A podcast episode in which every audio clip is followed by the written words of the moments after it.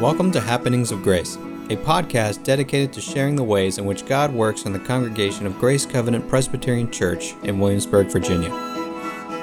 Last week we had finished up with this, went through the Chalcedonian box. So, I, as promised, I did print it out. So, if you want to pass it around.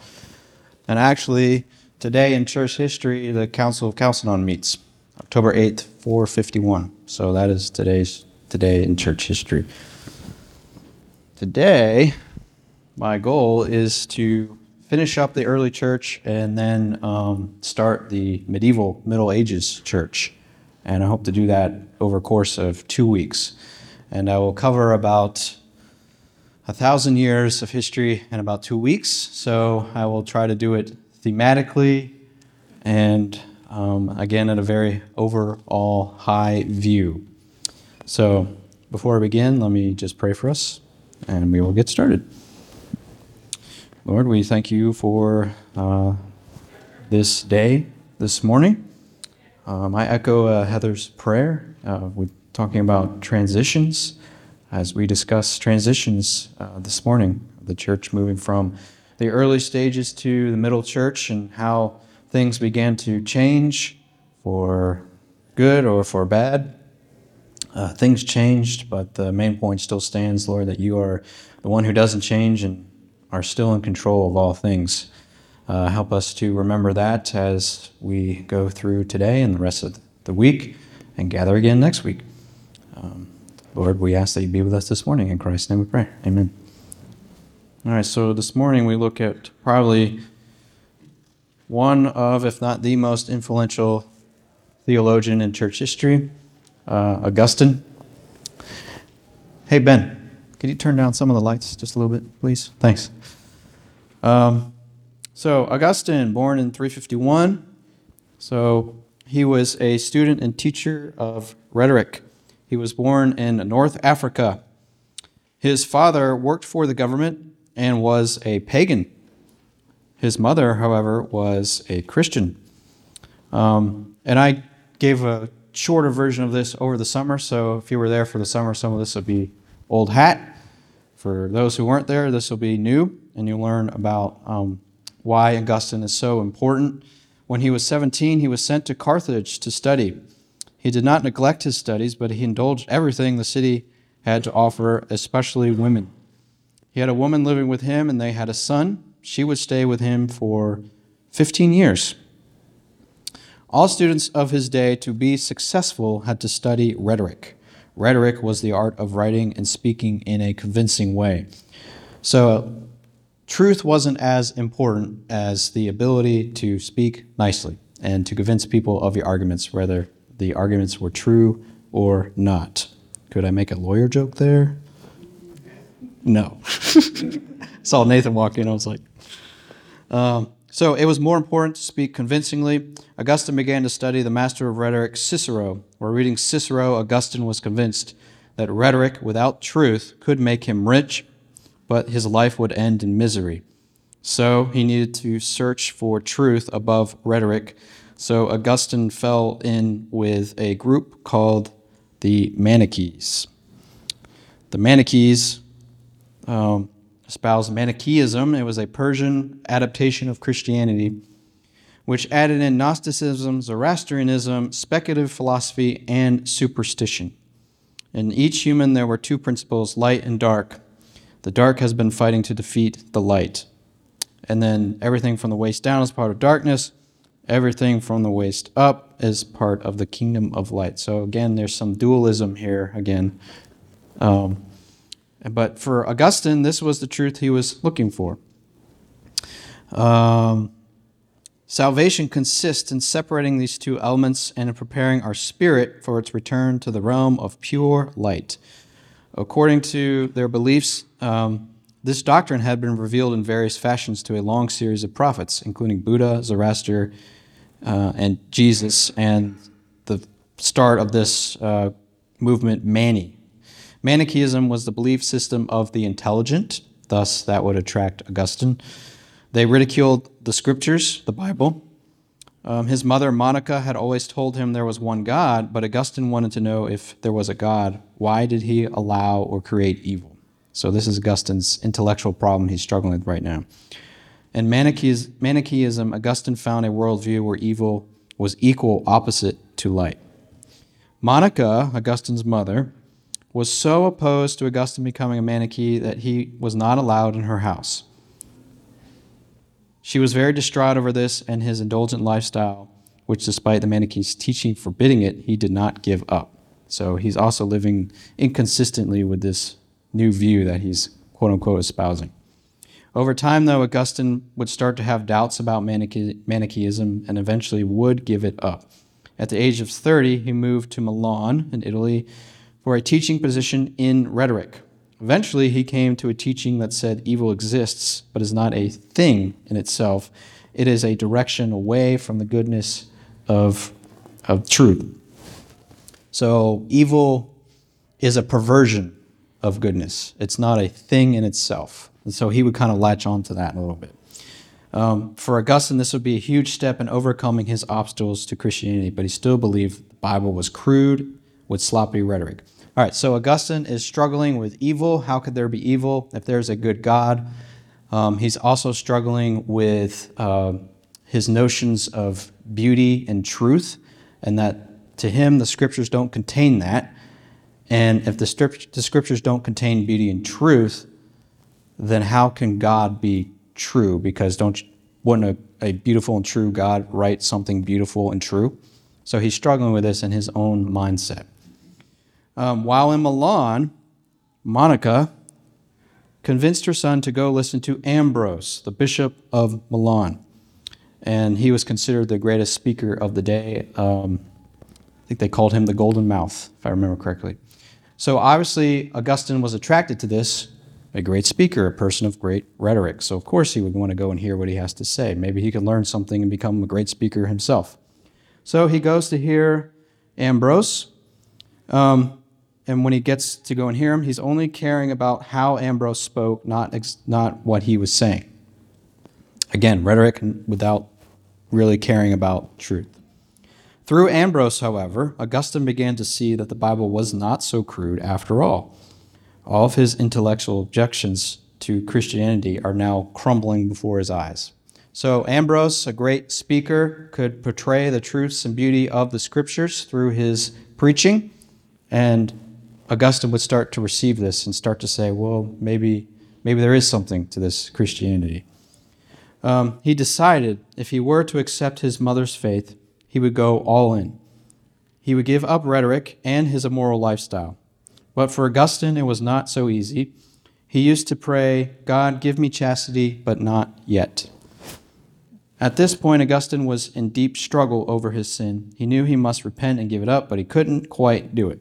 He says, he wanted to love God, but he still loved his own lusts. His struggle becomes so intense while sitting in a courtyard, he throws himself into the ground and he yells, How long, O Lord? And then here is his account, which eventually would be the account of his conversion. I was saying these things and weeping in the most bitter contrition of my heart when suddenly I heard the voice of a boy or a girl, I know not which, coming from the neighboring house, chanting over and over, Tolle lege, Tolle lege, take up and read, take up and read. I wanted to, uh, so he would open the scriptures and read Romans 13 13, a passage that speaks directly to the sin that Augustine was struggling with, but that he could not seem to escape from. He says, I wanted to read no further, nor did I need to, for instantly, as the sentence ended, there was infused in my heart something like the light of full certainty, and all the gloom of doubt vanished away. So, in his account of his conversion, which is in the book Confessions, it's about that thick, um, he attributes his salvation in part to his mother's constant prayers. So, Augustine was wayward for most of his uh, young life, um, had strong connections with his mother, not very strong connections with his father, um, loved his mother dearly, but not enough to give up his lifestyle that actually would hurt her. In some cases, uh, before he left, I think to go to Milan, she asked him to come over in the morning for something. he didn't want to tell her that he was leaving and just went ahead and left without telling her. And she found out later that he went to Milan. So he deeply hurt his mom, but she never stopped praying for him. Um, and Augustine attributes his salvation to Monica's prayers. So, what I did last time in the summer, and I'll do again now, is there anyone in your family or friends that we can pray for right now? Oh, my two sons, but they're not born. My stepbrother. My brother. My sister. My sister. So, why don't we just take two or three minutes, two or three of us, just to pray for all these people that we are asking to come to the Lord? So, if someone would start, and then I can close us, and then we can continue on. These people are, in our lives because you placed us here, and then they are. So, first acknowledge that you are sovereign, you are Lord. Um, and because you've done this, we ask you that you would save them, that you would come to a saving knowledge of Jesus Christ, and have their lives transformed and taste the sweet fruit of Father, uh, these people are typically people that we have known more than other people in our lives. They're very close to us. And yet we find ourselves at a loss of words of how we relate your word and your truth to them. It's a struggle. And we just, uh, we pray for them. We also pray for us that we might be given through you the words, the understanding, the listening hearts, the patience. Lord, we ask that you would save uh, all these people that we are praying for, that you would bring them into your kingdom for your glory. We pray that our prayers for them would never stop, even if it seems like uh, our prayers aren't being answered. Um, we, we pray uh, that they would come into the kingdom. Lord, we thank you for Monica, Augustine's mother, the example she sets for constantly praying for her son. And even Augustine recognized that his salvation um, was in part an answer to her prayers. Lord, we pray we would have the fortitude to do so and pray for our family members and friends who do not know you now. Lord, we ask that they would come into your kingdom. In Christ's name we pray. Amen. All right, so um, continue on. Augustine, he would resign from his teaching position in Milan. Um, he would get baptized along with his son. However, a short time later, his mother would die, which would cause him intense grief. And very soon after that, his son would die.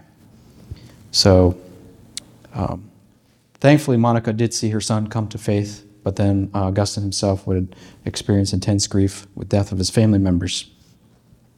Um, eventually, Augustine became to be recognized as uh, a good writer, uh, defense of Christianity, explaining things um, um, that people needed to hear.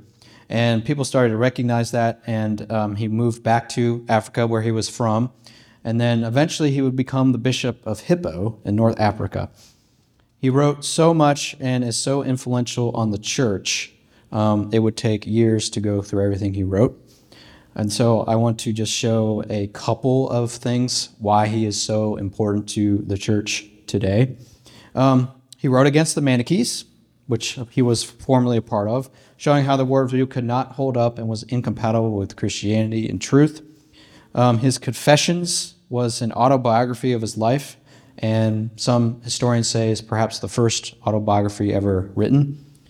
Um, but perhaps his most well known writings were against um, Pelagius and dealing with the Pelagian controversy. So, some background Pelagius, he was a monk from Britain who was famous for his piety.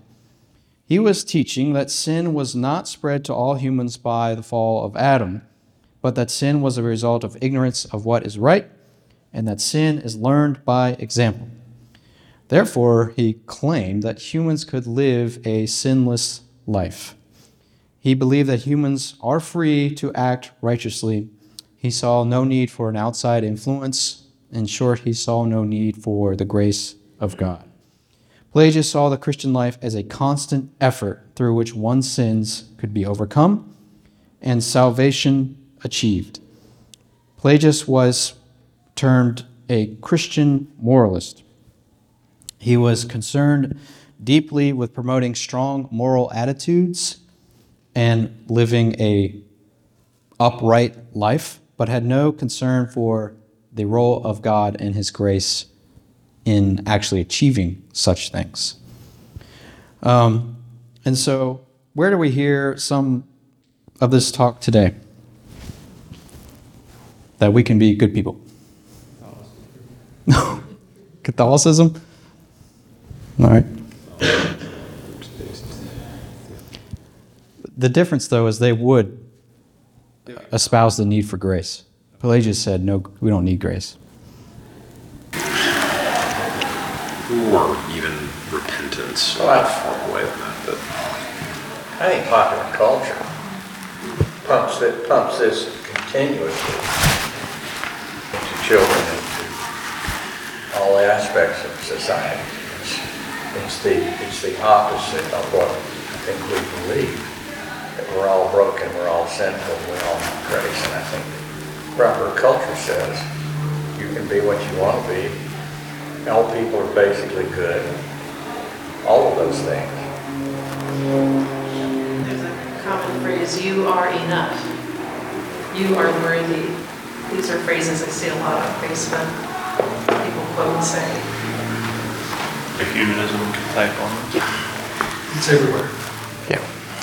Another one is like, that people believe is that you just do good deeds your whole life, you go to heaven. So the, the underlying view has not gone away. So it's still around. So, how did Augustine deal with this? Well, first off, he remembered his own struggle with sin, that inside of himself, he said he wanted to stop, but he didn't.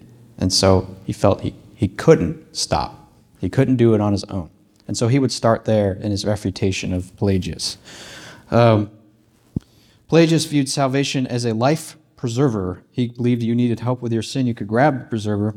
If it was there if you needed it. Augustine said we can't grab the life preserver because we are a dead corpse floating face down in the water. The only way we could be saved is if God jumps in, drags the person to the shore, and brings them back to life. He believed this because he believed that the fall of Adam has so corrupted all of man that all man could do is sin. The only thing we could choose is the thing we wanted most, which was sin.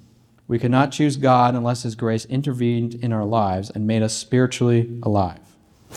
So here's how Augustine would refute it. No one could provide the moral effort to save themselves because all are dead in sin. Um, Pelagius viewed his life, salvation as a life preserver.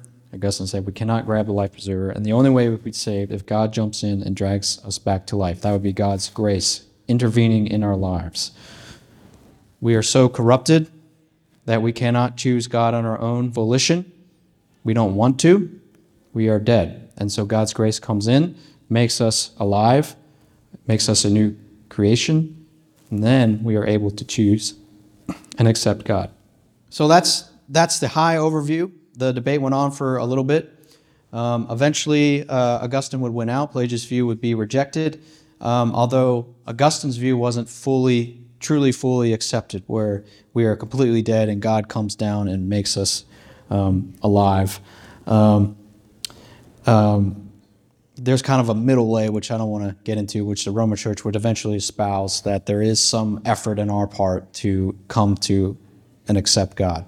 But uh, basically, the point Augustine is saying is that we are completely dead in sin because of the fall, and that we need someone to come in and make us alive and accept, um, or make us alive, and therefore then we can accept God and live accordingly and to, to how the Scriptures tell us to live. We cannot do it on our own effort. Um, so obviously, um, a lot of Protestants will accept this today. Reformed accept it. Um, the Roman Church does not. The Eastern Orthodox does not. They reject Augustine's view. Um, we also see in Augustine um, the legal aspect of the gospel, where Christ paid for our sins. We start to see that get developed a little bit more, and that'll come into play with um, how we look at the medieval church, which we will get to in just a second. But we need to look at Augustine's impact. Um, so he gave us a reflection on how to think and talk about God. His doctrine of man as sinner who is in need of radical grace is central to understanding the scriptures that God comes down in our story. He's done everything for us and he saves us. We don't save ourselves. And then Augustine is considered the doctrine of grace because he so emphasized the need for God's grace in our lives. So that's his major um, impact. Um, this grace of God, it transforms our hearts, it effectively moves us to obey God for salvation. And therefore, we need not be worried and distraught if we have to depend upon God because it's God who saves us, it's God who upholds us, and it's God who carries us through, through our life. And so, um, Augustine would um, really, really emphasize grace and begin to change how the church viewed grace and the relationship of people to Christ. And then lots of debates would come after that. And some of the splits that we see would be a result of um, how we understand grace. And that's pretty much what the Reformation was fighting about. How do we understand grace and what role do we or we not have in the role of our salvation? So I want to conclude with this um, famous statement from Augustine You have made us for yourself, O God, and our hearts are restless until they find rest in you. What do you guys think the statement means? That we're pretty much sinful until we find peace in God. God's wired us in His image. This in His image thing, I, I ponder a lot lately because it, it goes beyond a visual reference. It means that we are wired to think and to um, have the ability to see into the future, to see into the past, to think about things in a way that only God thinks like that. In other words, all created creatures, we don't believe, most created creatures have that ability. And, and ha- having said that, we all are hungry and seeking something, and we fill it with, we as humans fill it with all kinds of stuff, you know. And and the only true fulfillment is God Himself. And, and we seek Him, but we don't often recognize that. It's like it's in our subconscious, and we hunger for that, and we, you know. It, I, I mean, I can echo parts of that. I, I mean, I think we're clearly made to be in relation with God. Um, and I think that is primarily what that's about, that you won't be satisfied but for that relationship, and therefore, until you find that, you will find no rest. I, I think there are implications of that that we would disagree about, but I'll drop it there. So you look at Augustine's life himself, he's, he was searching for truth, he was searching for beauty. When he realized his lifestyle was immoral, he was searching for a way to deal with it. And it wasn't until he actually read the scriptures and God changed his heart that all these, these struggles coalesced into God himself. And God was the solution for the struggles. So the statement's coming out of his own life, but obviously it applies to all of us because we've been made to worship God. And if He is not our final and full satisfaction, we're going to be like little children crying that we didn't get our candy. So that's Augustine's impact. I did that in 15 minutes. It should really go if you get a chance to read his Confessions or his City of God, um, which deals with City of God deals with um, the charge that Christianity was crumbling the Roman Empire. And basically, Augustine refutes that and says, well, there's a city of man or there's a city of God. Uh, the city of man is um, temporal, it's going to die anyways, but the city of God will last forever and ever. This also had an impact on the church and its understanding of God's kingdom. And some would take this too far and relate it to uh, temporal matters are also as important as spiritual matters when it comes to political power and political gain. But those are his two main works, the Confessions and the City of God. They're both in the library. Please check them out. The Medieval Church. See how much I get through. This is a, I want you to think of it as an a thousand year or so experiment in building a Christian civilization. So just keep that in the back of your mind. That's kind of the theme I'm running with. All right. Um, there are many things that we could cover in the medieval church. Um, a lot of times, as Protestants, we could just want to skip over them, get straight to the Reformation.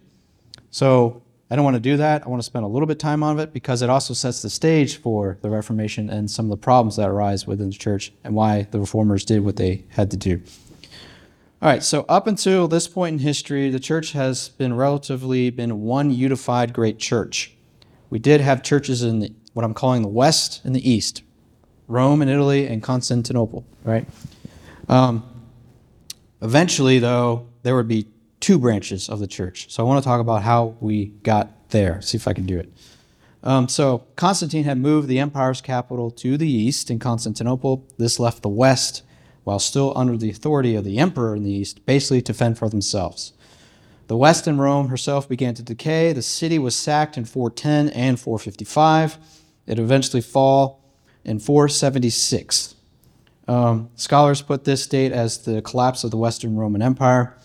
Um, and so the West would collapse. The Germanic tribes were coming in from the north and took would take over the area, and the area of Italy would never really be uh, united again as it was in the West at, at this point in time for quite a while. So the church would actually step in. There was a political uh, vacuum, and so um, people were looking to what do we do about the Vandals? What do we do about the barbarians coming in? How do we deal with this? There's no power really to protect us. And the church I wouldn't say they stepped in with ill intent, but they saw the role as trying to protect the flock, and so it just people started to naturally turn toward the church for help. One example of this, around 450, one of the most feared men on the planet, Attila the Hun, is on his way to Rome. His army, consisting of more than 300,000 soldiers, seeks to destroy everything. As Attila nears Rome, an interesting strategy develops. Instead of sending out the army, people say, let's set out, send out our head pastor, Leo, and see if he can get Attila to forget about destroying Rome. Leo goes out and meets Attila the Hun, and Attila remarkably turns back his army and does not attack Rome. Leo returned Rome to Rome a hero, and people began to start now to look to the church as their quote unquote savior. The church, over a slow period of time, would do its duties in taking care of the poor and the needy, and people would eventually look to the church for governing purposes as well. There was really no emperor or ruling authority here, even though they're technically under the emperor in the east. But you know, he's like he's like way in Washington D.C. We don't care what he, he does. He can't help us anyways. We're gonna do our own thing. Um, there was a genuine need that the church began to fill, and the spiritual matters of the church began to overflow into temporal matters. Because of this, the church began to gain power and influence over the area, and the church would begin to actually rule over large areas of Italy. And then we get, so that's going on in the west, and we shift to the east. In the east, we have Emperor Justinian, who would reign from 427 to 465. Um, so he's in the east. He sees Italy is kind of doing their own thing, and he would like to get Italy back to um, unify the empire again because Rome, while it's not the seat of the empire, it still has the historical significance. If we can have control of it, it looks good for me as the emperor. I've reunified everyone. So he tries to take back Italy, and he does. He gets parts of it and fails. Does not unite um, all of Italy, and this is in large part to already the power that the church was gaining in the West. And for Justinian, though, his goal was to be the first emperor to cause to have uniformity, Christian uniformity throughout the empire, um, in matters of orthodoxy, in matters of what we believed and what we subscribed to, but also in what the empire looked like. So he would embark on a huge uh, building campaign. So he built the Church of Hagia Sophia in 537 in Constantinople. He also built, let's see, the Church of the Apostles in 550. That became the tombs of the emperors for centuries. He built the Basilica of St. John outside of Ephesus. And, um, and so, what he's trying to do is have this great building program to show off we are a Christian empire now. That's kind of his thing. He also was a great administrator. He saw to the codification of the Roman law. He brought all the, the law that was kind of disjointed all together under one common book, if you will, which set the stage for how the empire would be ruled and governed for centuries to come. Um, as I mentioned, he tried to retake Italy, but could not take it all.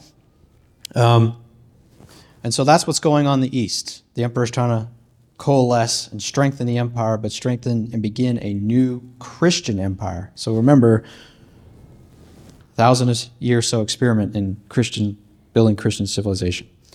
All right, so back to the west. In 590, Gregory the Great he becomes the Pope of Rome. Um, he would make a huge impact on the authority of the Roman Church. He would basically write, have a whole bunch of writings to say you need to submit to the church. Um, he also began to change the idea of grace received from Augustine. So let me talk about that a little bit.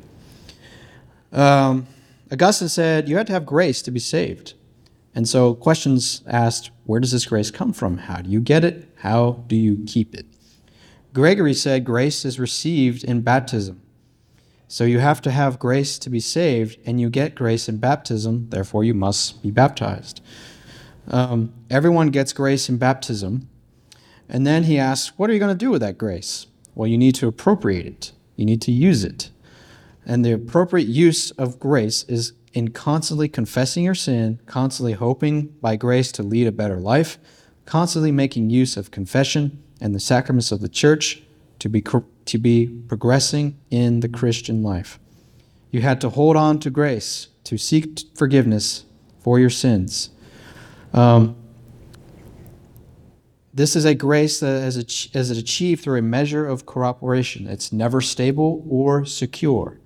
And so this is how, okay, for, do you guys see what is the difference between Augustine's view and what Gregory is espousing?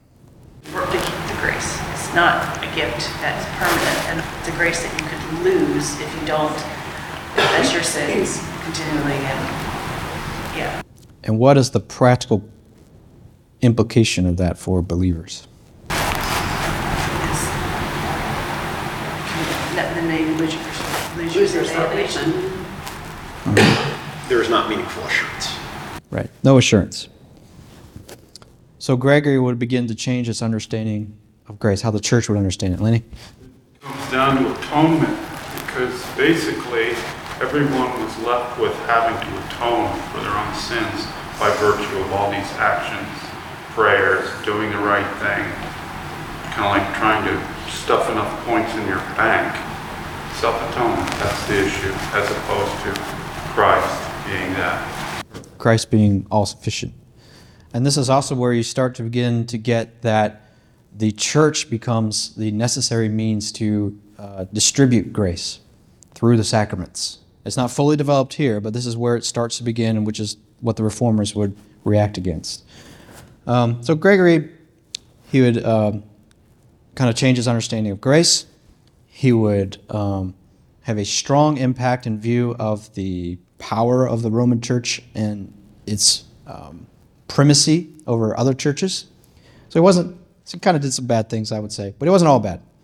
He led some. Um, he launched um, huge missionary efforts to convert the people of Britain and, and the Arian tribes of Europe. So I mentioned last time the, the Vandals, the barbarians, as they were called, they were mostly Arian, and Gregory recognizing that wanted to tell them the real truth that no, Christ is not a created being, he is God who saves you from your sins, despite his different, differing views of grace. He began an effort to convert Europe and begin a Christian civilization, and he also insisted, here we go, on the superiority of Rome all over all the other Christian sees. So, by sees, I mean five major cities or areas where the church began. In the early church, these were Rome, Alexandria, Antioch, Jerusalem, and then the newest, Constantinople.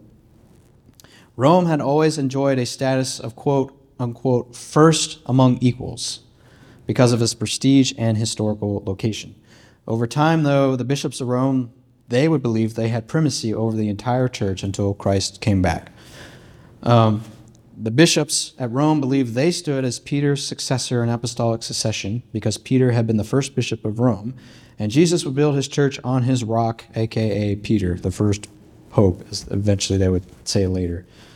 Therefore, Rome was to lead the church and have authority all over all church matters. The church in the east at Constantinople would have none of that. They were willing to admit that Rome was a first among equals, but it was not above any other. Their reasoning was the emperor is here now. He's the leader. He was not in Rome, and Rome has no authority over anyone. They saw the bishops of Rome attempting to dominate the rest of Christianity, and any Orthodox bishop, no matter what city they are in, was a true successor of Peter. The rock of Peter was not Peter himself, but rather it was Peter's faith. Rome would answer and say, Who is Constantinople to say anything? You guys are new. We've been here for thousands of years. Um, the empire was here. Um, Constantinople has no long standing history like we do. Furthermore, the church at Constantinople is ruled by an emperor. Rome didn't want any secular ruler ruling the church. The emperor, any emperor, was to submit to the authority of the pope in spiritual and temporal matters. All right, so we start to see the struggle between East and West, between pope and emperor, for lack of a better term, and for simplicity's sake. Um, so Rome would say no emperor can submit. Um, the emperor must submit to, to the pope, must submit to the church in Rome. And we see this happen in 800 when the pope crowns Charlemagne as emperor of the Roman, Roman, Roman, Roman Empire. Charlemagne was not very happy about being crowned by the pope because he didn't want to leave the impression that he had received the empire from hands of the pope. But that was exactly the, impression the pope wanted to give. The Pope was already operating on the basis of a document known to history as the Donation of Constantine. So the Pope had this document. The document said um, that it came from Constantine himself, and that Constantine in the early fourth century says, I have this vast empire the Lord has given me, but it's too big for me to rule on my own. So I cede the lands in the west to the church in Rome, thereby ceding the lands to the Pope. And under the the basis of the authority of this document, the Pope said, Well, I have the authority to crown Charlemagne, the emperor in the West. So, brief history the, the, the West was fractured over time, and then the Franks eventually would come in over time and gain power and consolidate power. And they basically would start the Holy Roman Empire, which was kind of an empire in the West. They, quote unquote, saw themselves under the empire in the east because Charlemagne actually said, Is it okay if I become emperor in the west? He asked the emperor in the east if this was okay, and the emperor east said, Yeah, it's okay because he was really dealing with the Muslim invasion, which I'll talk about next week. So he didn't really have time for the west. The, the point is, though, is that the Pope actually crowns the emperor in the west, and therefore the Pope says, Well, I'm, t- I'm higher on the food chain than you are. All right? So these are the tensions going on within um, the church. Um, back in the East, the, ch- the church is ruled by the emperor. It's called Caesar Pop- uh, Caesaropapism. Any emperor was to submit to the pope in spiritual and temporal matters, so that's the view in the West. The pope crowned Charlemagne. Um, moving through there. Oh, and, and the document actually um, was a fake. It was a fake document. And so but the Pope didn't care because it tried to give him authority. But ironically, he had to get authority from Constantine in the East to be able to give authority to the emperor in the West. So, anyways, basically, there's power plays going on left and right between the ruling authorities and who has power. All right. I think I can do it. Getting close. All right. So, there is a slow divide between the East and the Western churches. This is all leading up towards a split, a formal split. The emperors were tied to the church in the East. The East spoke and wrote Greek. The East was more mystical and focused on piety and worship, and the East focused more on a cooperative view of salvation. So you've got, between the East and the West, you've got language barriers, you've got cultural barriers, and you have theological barriers. So up there is what the, what the East did. They spoke in Greek, they viewed theology in a certain way, they viewed the practice and outworking of theology in a certain way. And then the West had their own views. Um, the West spoke and wrote Latin. They focused more on theological issues that were more practical. This is mostly because um, the barbarian tribes are coming in. There's less stability in the West. And so the churches, they don't really have time for deep speculative theology. They need to deal with practical issues on the ground. So their theology would be more practical and less mystical. Um, they emphasize grace and a, and a God alone view of salvation, mostly leaning towards Augustine, where the East would view um, uh, from other theologians, would view uh, salvation as more cooperative in nature. The West, while not truly 100% in line with Augustine, would still lean more towards Augustine. So you've got like this split here of how you think. And eventually, they cannot talk to each other for the most part. Um, because they cannot talk to each other when they try, they get frustrated, and then they don't want to talk to each other. Okay? So there are still relations between the East and the West, but over time, due to cultural, theological, and ecclesiastical differences, who has power, they would begin to drift. There's also one other big, huge controversy, which pretty much was almost the nail in the coffin, called the Filioque controversy. So, keen observers of two weeks ago when I had the Nicene Creed, I had the Creed up there and I had and the Son in brackets. Um, so the Creed says, We believe in the Holy Spirit, the Lord, the forgiver of life, who proceeds from the Father and the Son. And the Son was not in the original Nicene Creed. Was not in the Niceno-Constantinople Creed that was accepted by all the bishops who attended this ecumenical council. And the Son was added later by the West. And so, what do you think the East thought about that? The East didn't like it because the East said, Who are you? And the, and, and the Rome, the Pope, said, we, we have the authority to add this. The East said, Who are you to add a new phrase to a council that was attended by almost all of the church representatives in the whole world? And you go ahead and unilaterally add something to the creed without discussing it with us. Essentially, it was a power play by Rome, and the East did not appreciate it. Um, the, the West did say, well, the Pope has the authority to change the creed. So the theme here is the Western Church, through the Pope, is gaining power, and then they realize they have power, and now they're trying to even gain more. And now, not just only temporal power with political governments and things, but even power within the church. That now we have the authority to change councils and creeds. And the East didn't like it. So we got all this stuff going on in the background, and then in 1054, historians call this the Great Schism, where the East and the West would actually split. Um, let me read a quick account of what happened there. Uh, all right. In 1053, the Greek churches in southern Italy were required to perform to conform to Latin practices under threat of closure. So remember, we've got different types of worship styles, we've got different languages, right? And so in the West, they're telling the Greek churches over here, no, you need to become Latin now. In retaliation, Patriarch Michael Cerularius of Constantinople ordered the closure of all Latin churches in Constantinople. So, West wants to close the Eastern churches, and now the East close the Western churches. Um, in 1054, the papal legate, so the Pope had some representatives he sent to Constantinople for, for other matters, um, sent by Leo IX, traveled to Constantinople in order to deny Cerularius the title of ecumenical patriarch and insist that he recognize the Pope's claim to be head of all the churches. So eventually, um, Cerularius, he would refuse to accept this demand. And so the legates from Rome, they would excommunicate him. In response, Cerularius excommunicated the legates. According to one historian, even after 1054, friendly relations between East and West continued. The two parts of Christendom were not yet conscious of a great gulf of separation. However, the dispute remained of something of which ordinary Christians in the East were largely unaware.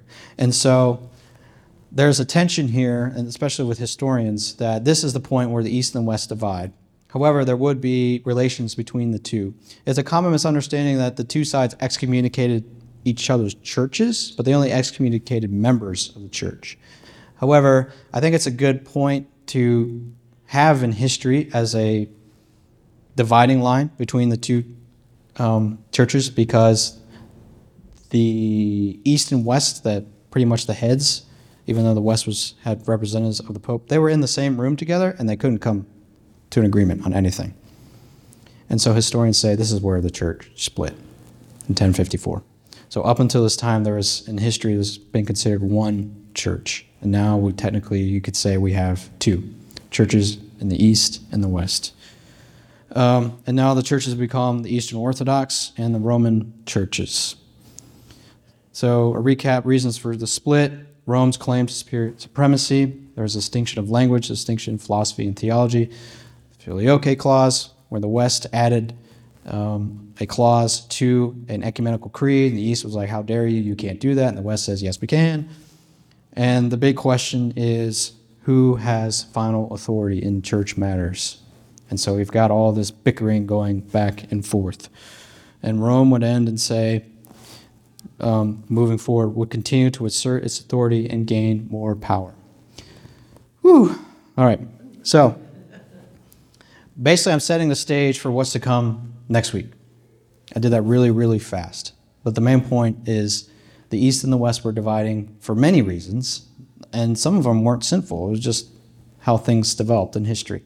But their reactions to the things that were changing, that's why I mentioned transition, I think in some ways were sinful. So let me just close with one question What can we learn from what we've seen? How the two churches divided and split? What is something we can learn from that? What, what it came down to was your last point, who had authority, the East and the West. Had they had their authority, in Scripture, I think they could have come to a better agreement, had a common ground. Yeah, I think a couple things we can learn to actually, um, what Paul says, become all things to all people. Try to really understand someone who has a different view.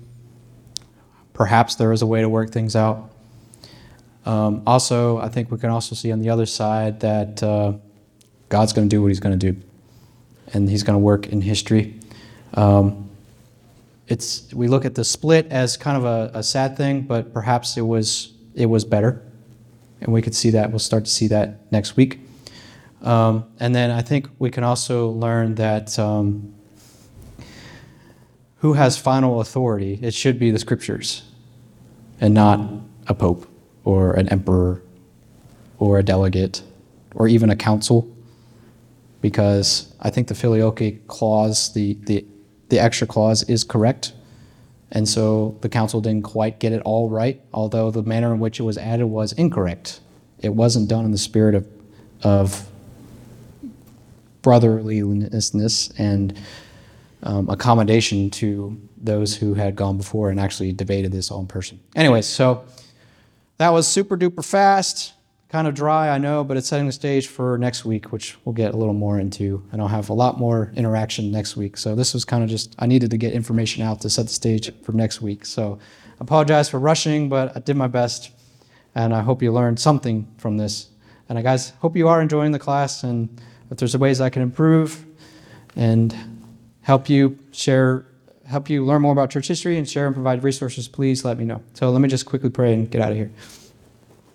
Lord, we thank you for this day. We thank you for this class. Uh, please forgive me for rushing so fast, but I do pray that we learn that um, there was a lot of sin in the church, Lord, but uh, despite that, you still continue to build it, that we would all have a spirit of um, just coming together for your church and for your glory. Lord, we ask that you be with all of us and our families as a part here today. In Christ, and we pray. Amen.